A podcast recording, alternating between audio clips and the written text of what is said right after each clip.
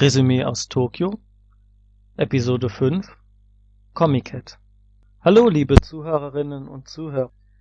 Ich hoffe, dass ihr alle schöne Weihnachtsfeiertage verbracht habt und einen guten Rutsch ins neue Jahr hattet.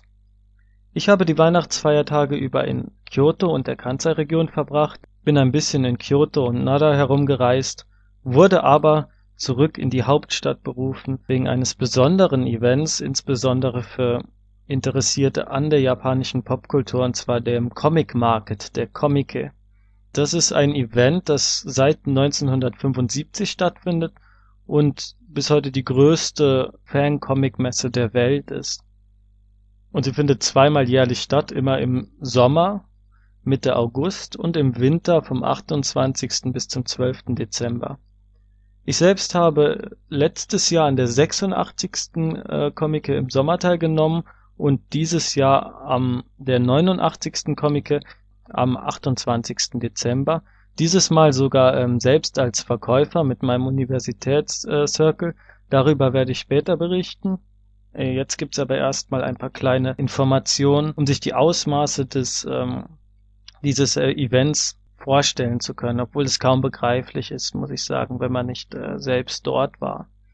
Also, die Zahlen, die mir vorliegen, sind aus dem Jahr zweitausendneun. Da gab es an drei Tagen im Sommer fünfhundertsechzigtausend Besucher und äh, darunter dann fünfunddreißigtausend Aussteller. Und äh, im Jahr zweitausendfünfzehn gab es sogar zehntausend ausländische Besucher. Also die steigen jetzt auch mit den Jahren immer mehr. Und darunter waren dann äh, unter der Gesamtzahl der Teilnehmer dreitausend freiwillige Arbeiter. Das Ganze ist non-kommerziell, also alle, die das organisieren und dort mitarbeiten, machen das freiwillig und ohne Entlohnung, und auch die Verkäufer, die ähm, Fans, die selbst Manga zeichnen, die selbst Produkte herstellen zum Austausch, äh, machen das im Grunde zum Selbstkostenpreis, also verdienen da nicht wirklich viel mit. Es gibt natürlich auch offizielle Verkaufsstände von Studios, von Videospiel- und Anime-Studios und so weiter, die dann äh, Produkte verkaufen, die meistens ähm, auch speziell für die Komike konzipiert und ähm, hergestellt wurden. Aber im Großteil ist das Event wirklich non-kommerziell und dient nur dem Fan-Austausch. Was diese Fans dann ähm, verkaufen, sind zum Beispiel Dojinshi. Das ähm, zeichnet man im Japanischen mit den äh, Schriftzeichen für äh, selbst oder gleich, Person und Zeitschrift. Also das sind im Grunde Zeitschriften von Fans für Fans, also für Gleichgesinnte. Den Großteil davon mittlerweile stellen Manga dar, meistens sechzehn bis zwanzig Seiten umfassend, oftmals Parodien von bekannten Serien. Äh, dieses Mal war zum Beispiel One Punch Man oder was gibt's noch? Osomatsu-san, sehr, sehr beliebt. Das, äh, da ändern sich die Trends natürlich jedes Jahr. Aber das ist ein Beispiel für Dojinshi. Viele sind auch pornografisch, das darf man nicht leugnen. Ich weiß jetzt nicht, wie groß der Anteil davon ist, aber ist doch schon gigantisch, wenn man da durchgeht. Und natürlich auch in alle Ecken und äh, Fetische. Man ist erinnert an die Fetischkunde des Kompendium des Unbehagens, die ich ab jetzt äh, bedingungslos weiterempfehlen will. Ähm, nein, ähm, was gibt's noch? Ja, B L natürlich, Boys Love, Yaoi. Es gibt Videospiele, also Fans, die eigene Videospiele ähm, herstellen, die eigene Soundtracks komponieren, Parodien genauso wie ähm, selbst ausgedachte originelle Manga, alles Mögliche an, an Merchandising von Fans für Fans, und das ist schon sehr, sehr erstaunlich. Es gibt ein, ein Sprichwort zur Comiket, und das heißt äh, in der englischen Übersetzung, "There is no customer at Comiket." Und die, die Mentalität dahinter oder die Grundidee ist, dass jeder, der dorthin kommt, ob man einfach nur rumschauen und äh, einkaufen will oder ob man selbst äh, als Cosplayer oder als Verkäufer oder als äh, freiwilliger Helfer dort mitmacht, man ist alle auf, man ist auf dem gleichen Level und äh, trägt dazu bei, dass diese äh, Popkultur sich durch Austausch weiterentwickelt. Und viele der dort Zeichnenden zum Beispiel hoffen darauf, dass sie dann von großen äh, Verlagen, ähm, ja, sie auf große Verlage aufmerksam äh, machen können und dann selbst eine professionelle äh, Karriere starten. Äh, geglückte Beispiele davon sind zum Beispiel Clamp, sind glaube ich vier Zeichnerinnen gewesen, die jetzt äh, etablierte Manga-Zeichner sind, also mit Cardcaptor Sakura oder Holic zum Beispiel. Oder auch der Zeichner von Helsing, äh, Hidano Kota. Oder das Toho Project, was ja auch jedem ähm, Fan japanischer Popkultur ein Begriff sein müsste. Also nicht das God- äh, Gojira-Studio, sondern das Videospiel. Das auch auf der Komike dann erstmals verkauft wurde, genauso wie Higurashi zum Beispiel. Also das waren Videospiele, die dort entstanden und um die dann ein richtiger Kult äh, betrieben wurde, ohne dass sie allzu kommerziell wurden oder dass sie von Großen ähm, aufgekauft wurden. Zu den Verkaufsständen. Also ich hatte vorhin gesagt, fünfunddreißigtausend Aussteller gab es im Jahr zweitausendneun. Die belegen dann in der Regel, also die ganz normalen, eine Fläche von, also eine Tischfläche von fünfundvierzig Zentimeter Breite und neunzig Zentimeter Länge. Die kann man im Vorhinein organisieren. Man bekommt zwei Stühle dazu und ein kleines Fanpaket mit verschiedenen Werbungen vom Comic-Market. Und das Ganze sieht dann so aus, dass man eine riesige Messehalle hat, die vollkommen aufgefüllt ist mit Tischen, an denen dann die verschiedenen Circle ihre Stände aufbauen und ihre Waren auslegen. Dazu später mehr, also ich habe ja diesmal selbst äh, teilgenommen als Verkäufer, aber vorerst nochmal kurz zum Messegelände, die Tokyo Big Sight, die immer ein sehr, äh, ja, fast schon symbolträchtiger Hintergrund ist, den man auch aus vielen Anime kennt oder Manga. Das Beispiel, was mir jetzt sofort einfällt, ist Dojin Work, ein sehr, sehr lustiger Yonkoma-Manga. Anime gibt's auch, weiß ich nicht, wie gut der war, den Manga kann ich allerdings äh, jedem empfehlen. Und da geht es darum, dass ein Mädchen, das eigentlich kein Interesse an, an Manga hat und vor allem nicht an pornografischen Manga, äh, welche zeichnen will, um, weil sie dort Geld wittert. Und das widerspricht auch so ein bisschen dem Geist der Komike, also da verdienen die meisten wirklich äh, nichts dran. Das ist übrigens auch der Grund, weshalb es vom Copyright her äh, locker gehandhabt wird. Also dass man selbst Manga über Pokémon oder über One Piece oder so zeichnen kann, ohne dass es rechtliche äh, Konsequenzen hat. Das ist, denke ich, auch ziemlich einzigartig da in Japan und ähm, auf dem Comic-Market. Ja, also i- ikonisch sind die vier umgedrehten Pyramiden dieses Messegebäudes. Also es ist ein Turm, das ist, glaube ich, der Hauptkonferenzturm. Der besteht aus diesen vier umgekehrten Pyramiden. Wenn man äh, Comic-Cat googelt, dann findet man das, glaube ich, auch direkt. Und da findet es aber eigentlich nicht statt, sondern in den zwei Messehallen daneben. Also das Ganze ist ein riesiges Messegelände, was normalerweise für internationale Messen, Autoausstellungen oder was auch immer genutzt wird. Und ich glaube, der Grund, weshalb die Komike im Winter und Sommer stattfindet, ist, dass ähm, die großen Aussteller kein Interesse haben an, an diesen ähm, Jahreszeiten auszustellen, weil es in Japan dann entweder viel zu heiß oder viel zu kalt ist. Es war dieses Jahr ein sehr, sehr milder Winter, muss man sagen. Ich denke in Deutschland wie in Japan auch. Aber wenn man sich anschaut, wie knapp bekleidet die Cosplayer dann ähm, dort äh, sich zur Schau stellen und äh, sich fotografieren lassen, das ist schon sehr, sehr beachtenswert, will ich mal sagen. Übrigens großer äh, Unterschied zu deutschen Conventions, wie zum Beispiel ähm, Animagic oder wie dem berüchtigten Japan-Tag in Düsseldorf, äh, wo dann den ganzen Tag irgendwelche Halb-Naruto-Cosplayer durch äh, die Innenstadt laufen. Das äh, wird von der Komike nicht toleriert. Also es gibt spezielle Umkleideräume, in denen sich die ganzen Cosplayer umziehen können. Das heißt, alle kommen mit, mit die meisten kommen zumindest mit dem Koffer an und kleiden sich dann auf dem Messegelände um. Das Ganze äh, liegt übrigens im Süden von äh, Tokio in Odaiba. Also sie wollen nicht, dass dann halb bekleidete Menschen da am Zug fahren. Das wäre auch sehr, sehr unangenehm, ehrlich gesagt, weil die Züge doch sehr überfüllt sind auf dem Weg ähm, zum Comic-Market. Zu dem Verkaufsstand dieses Mal. Ich habe durch die Teilnahme an einem Zirkel an meiner Universität, das sind quasi Clubs, die sich mit bestimmten Themen befassen. In meinem Fall war es ein Videospiel-Manga-Anime-Club, der im Grunde alles Mögliche in der Popkultur zum Thema gemacht hat. Und äh, durch diesen Circle, also dort wurden zwei Plätze organisiert, konnte ich teilnehmen und selbst was verkaufen, und zwar unsere Clubzeitschrift, für die ich auch einen Artikel beigesteuert habe über äh, Nishio Ishin und sein ähm, Werk und andere dann über Videospiele, über Final Fantasy sehe ich hier gerade, oder über die Anime der letzten Season da war zum Beispiel auch äh, Ninja Slayer dabei. Diese Zeitschrift für fünfhundert Yen verkauft und ein Videospiel, ähm, das andere Mitglieder des Clubs verkauft haben.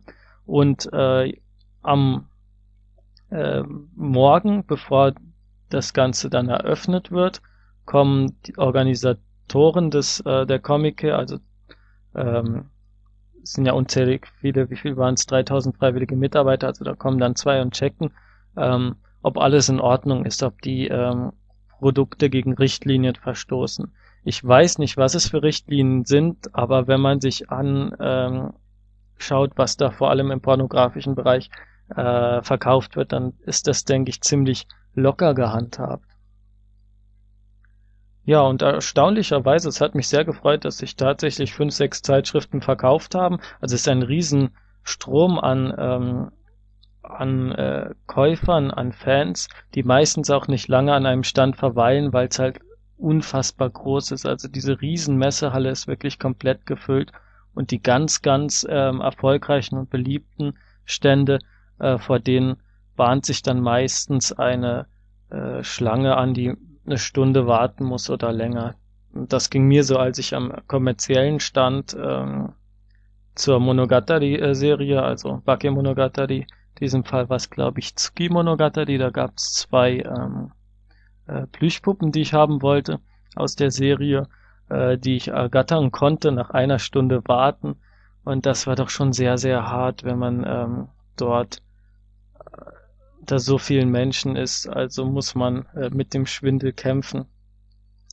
Geht aber alles gut. Also soweit ich weiß, gab es keinen Todesfall bis jetzt. Und es ist erstaunlich. Es ist wirklich erstaunlich, weil es sind so viele Menschen. Es sind immer extreme Temperaturen im Winter wie im Sommer, vor allem im Sommer, weil man als normaler Fan, äh, als normaler Besucher dann fast immer eine Stunde draußen auf der Wartefläche ähm, eine Stunde warten muss. Und, und, und im Gegensatz zur Innenstadt in Tokio gibt es da keine großen Gebäude, die die Sonne verdecken. Also man ist direkt dieser extremen ja, Sonnenbestrahlung ausgesetzt und äh, also äh, das, das verlangt schon einiges an, an Willenskraft, da überhaupt teilzunehmen. Also ähm, umso erstaunlicher. Also selbst für Menschen, die überhaupt kein Interesse an, an Manga oder Anime oder dem ganzen Kram haben, allein das Organisatorische dieser, dieses Ereignisses ist, ist unfassbar. Also wenn man sich vorstellt, dass dann irgendwelche Ähm, ja, Anime-Fans, die den ganzen Tag zu Hause sitzen am Computer und nichts anderes machen, dann rausgehen und ein äh, Event organisieren, was im Grunde in keinem anderen Land möglich wäre. Also das glaube ich zumindest, ähm, nachdem ich das erfahren habe. Äh, es will natürlich auch kein Fan, weil es ist halt diese größte Fanmesse Japans für Manga-Fans. Da will natürlich auch niemand gegen den Strom schwimmen und das Ganze irgendwie ein negatives äh, Licht rücken. Weil Manga-Fans, wer sich ein bisschen mit der Geschichte der Popkultur beschäftigt hat, weiß, äh, werden schon seit längerer Zeit in Japan stigmatisiert. Das Ganze nimmt äh, die letzten Jahre nach, äh, äh, was sage ich da, nimmt äh, ab. Es wird eher geduldet oder wird sogar als Cool Japan mittlerweile von der Politik ans äh, Ausland her als zum Beispiel als Touristenziel vermarktet. Orte wie Akihabara, aber das Ganze wurde doch lange Zeit in Japan geächtet und deswegen will da niemand, dass auf dieser Messe irgendwas schief geht.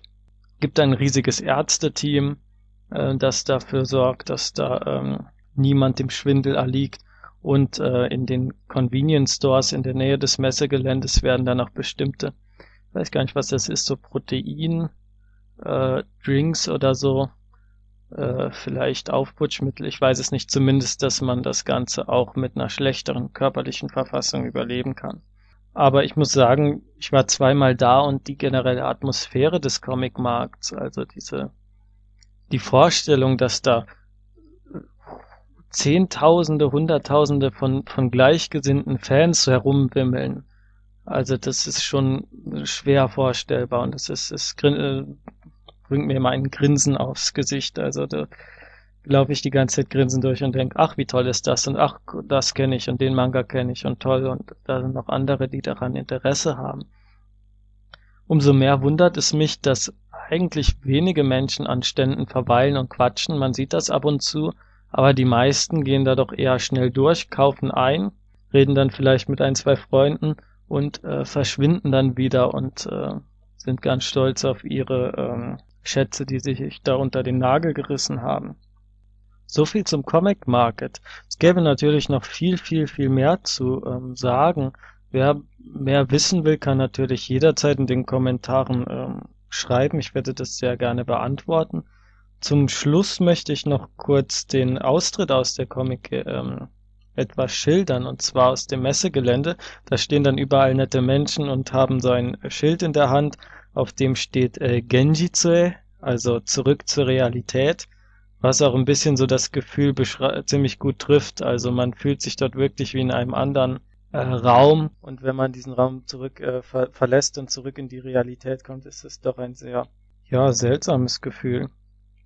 Einen Stammgast habe ich auch noch getroffen, und zwar den äh, Yamada Taro, der am ähm, auf dem Rückweg zum Bus, also es gibt Bus und Zug ähm, auf dem Rückweg nach Tokio, also in die Stadtzentrum, äh, riesige Schlangen, man muss meistens trotzdem nur relativ kurz warten, also halbe Stunde bis Stunde, weil es halt so wahnsinnig diszipliniert und, und organ- gut organisiert abläuft, aber ähm, ich hatte zumindest Zeit, mal diesen äh, Menschen zuzuhören, und der ist wohl Stammgast auf der Comic seit Jahren.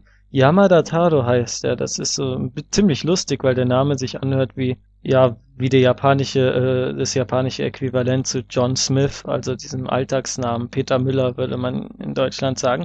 Und dieser Yamada Taro ist Politiker, und zwar und er gehört keiner Partei an, was schon mal, wer sich ein bisschen mit japanischer Politik auseinandersetzt, doch ziemlich bemerkenswert ist. Und er hält dort Reden. Worüber hat er gesprochen? Natürlich über Themen, die die Comic, Comic-Besucher äh, interessieren. Und zwar zum Beispiel das Copyright. Also in Japan wird jetzt auch etwas durchgesetzt, was dem T T I P-Abkommen ähnelt, also das T P P. Ich weiß nicht, ob es schon durchgesetzt wurde. Auf jeden Fall würde eine Anpassung der japanischen Copyright-Gesetze an die Japan- amerikanischen Verhältnisse, sagen wir mal, sehr viele Konflikte äh, in Bezug auf die Komike äh, mit sich bringen, weil hier doch ein Großteil der Sachen, also der verkauften Waren, ähm, dieses Copyright im strengeren Sinne, im engeren Sinne verletzen würde, weil dort natürlich sehr viele Parodien und Fanfiction, Fangeschichten äh, verkauft werden. Unter anderem hat er auch über das, ja, das, das Thema, das die japanische Popkultur schon seit langem beschäftigt, und zwar in, insbesondere im Internationalen, ähm, zwar der, ähm, die Nähe zur Kinderpornografie oder ob man Manga gerade mit sexuellen Inhalten, und die gibt's nun mal auf der Comic zuhauf, ob man das als Kinderpornografie klassifizieren kann oder soll oder muss. Und das ist natürlich lange Zeit, ähm, im internationalen wie im, im interjapanischen äh, Konflikt, äh, im politischen Raum, im rechtlichen Raum äh, ein sehr brisantes Thema. Da war es doch mal toll, wenn jemand vernünftig redet, und das war ein ganz lustiger, sympathischer Mann. Also, naja. Äh, das Ganze wird noch mehr für politische Brisanz sorgen, vor allem im Jahr zwanzig zwanzig, wenn äh, die Olympiade in Tokio im Sommer stattfindet. Und dann äh, Comic-Fans befürchten, dass äh, das Messegelände nicht verfügbar sein wird, weil dann irgendwelche Sportarten dort stattfinden sollen. Es wird auf jeden Fall ganz lustig zu sehen, wie sich Japans ähm, Popkulturelite dagegen aufbegehrt. Äh, man kennt ja Nichanelu und so, da wird sich bestimmt einiges aufbrauen. Ähm, ja, wer noch mehr zur Comic wissen will, ich empfehle mal zwei Quellen, die sehr, sehr aufschlussreich sind, und zwar einmal von Patrick Galbraith, den viele vielleicht kennen, ein Journalist und Akademiker, der sich ähm, sehr intensiv mit Popkultur beschäftigt hat in Japan. Er hat äh, The Otaku Encyclopedia geschrieben, und da steht äh, sehr, sehr viel Informatives, nicht nur zur Comic, sondern zu allen Bereichen der japanischen Popkultur. Und zur Comic gibt's dann auch Erklärungen, zum Beispiel wie es mit dem Copyright in Japan gehandhabt wird, damit dieses Event überhaupt möglich ist. Und äh, wenn ich mich recht erinnere, ist dort auch ein Interview mit dem ähm, anonymen Organisator, der ähm, Hauptorganisator des äh, Comic Markets. Und darüber hinaus gibt es noch eine ziemlich aktuelle Dokumentation auf N H K World ähm, die heißt The Secret World of Comiket aus dem Jahr zweitausendfünfzehn, findet man sofort auf YouTube. Und ähm, das war sehr informativ, sehr ähm, äh, vor allem sehr, sehr neu. Also man erkennt die neuesten Anime-Serien sogar schon äh, im Video wieder äh, in Fanproduktion. Äh, man muss allerdings die doch sehr nervige amerikanische Erzählstimme äh, ja etwas äh, ignorieren oder im Kopf ausblenden, weil äh, das war so das Einzige, was ich so als Makel daran sehen konnte.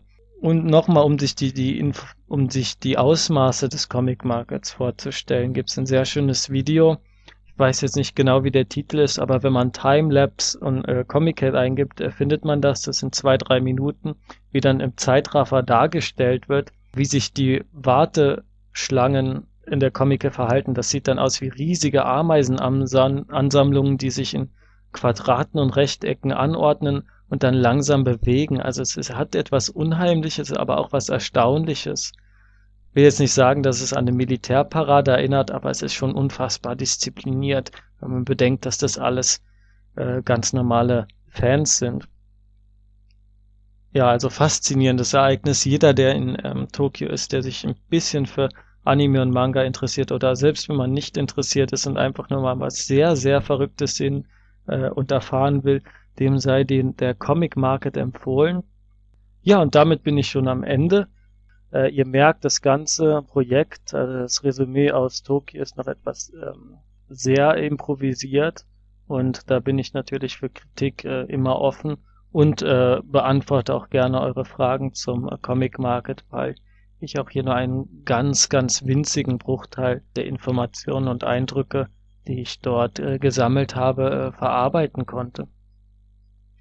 Damit bis zum nächsten Resümee.